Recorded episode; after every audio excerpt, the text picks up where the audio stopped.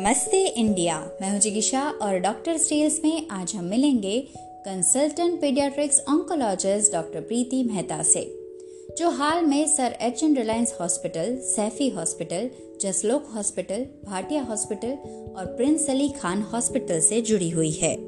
2014 की बात है। जब Fortis S L Raheja hospital में कोल्हापुर के पास से एक छोटे से गाँव के छह साल के बच्चे अथर्व को लेके उसके माता पिता डॉक्टर प्रीति मेहता के पास आए।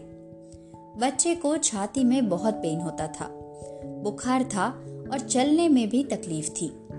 माँ बाप का कहना था कि पिछले नौ महीनों में उसका वज़न बहुत कम हो गया था। सारे टेस्ट कराने के बाद पता चला कि बच्चे को छाती के लेफ़्ट साइड पे एक बड़ा ट्यूमर है, जो छाती से पेट तक और पीछे स्पाइन तक फैल गया है। उसकी असर हड्डियों में भी हुई है, जिस वजह से वो चल नहीं पा रहा था।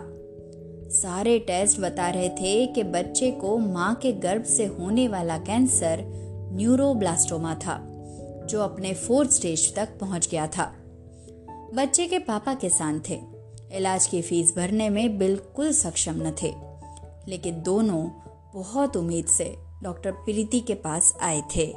जनरली ऐसे पेशेंट के जीने की या कहे कि ठीक होने की उम्मीद बहुत कम होती है। अथर्व के केस में वो 10 परसेंट जितनी ही थी। इस कंडीशन में जब पेशेंट गरीब है, इलाज अफोर्ड नहीं कर सकता। इलाज करे तो भी बचने के चांस ना के बराबर है तो ज़्यादातर डॉक्टर सीधा एक रियलिटी चेक दे देते हैं। डॉक्टर प्रीति चाहते तो वो भी ऐसा कर सकते थे। लेकिन जिस दिन अथर्व उनके पास आया, उस दिन को याद करते हुए डॉक्टर प्रीति मेहता कहते हैं प्रैक्टिकली ज़्यादातर डॉक्टर यही सोचते हैं कि गरीब इंसान को ज़्यादा तकलीफ़ ना दें।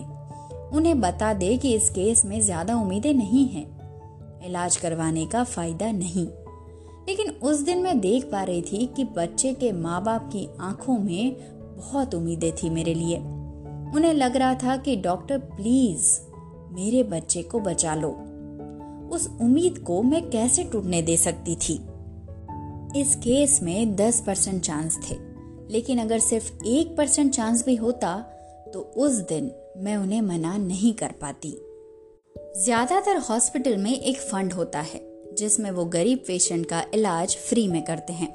लेकिन उसके लिए डॉक्टर का रिकमेंडेशन चाहिए। दूसरी बात ये कि उस फंड का भी सदुपयोग हो, ये ज़रूरी है।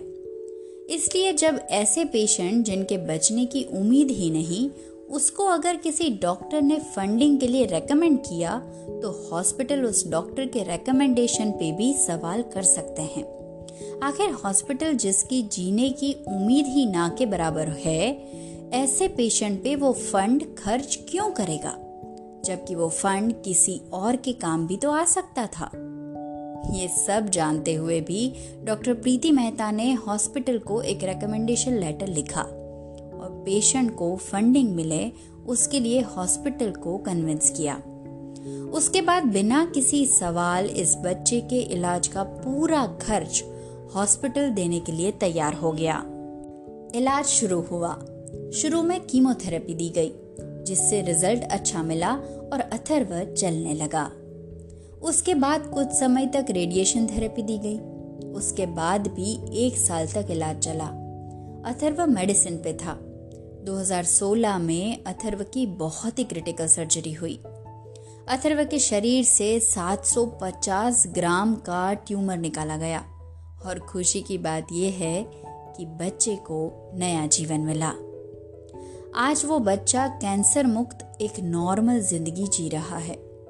अथर्व के ठीक हो जाने पर डॉक्टर प्रीति मेहता की तस्वीर अथर्व के पिताजी ने फ्रेम करवाई है और पूरे गाँव को दिखा के बताया कि ये वो भगवान है जिसने अथर्व को नई ज़िंदगी दी है। अथर्व को याद करके डॉक्टर प्रीति मेहता कहते हैं कि ऐसे केसेस एक उदाहरण है कि हमें ये नहीं सोचना चाहिए कि पेशेंट के रिकवरी के चांस क्या है? एज ए डॉक्टर हमें सिर्फ़ हमारा हंड्रेड परसेंट दे के पेशेंट को बचाने की कोशिश करनी है। ना हमें उम्मीद छोड़नी है, ना पेशेंट को छोड़ने देनी है। सच्ची कहानी है ये सफ़ेद कोट की, उसकी गरिमा की, आदर्श की और त्याग की। जानना ज़रूरी है, इसलिए अवश्य जाने। ये गाथा है इंसान के श्रेष्ठ रूप की।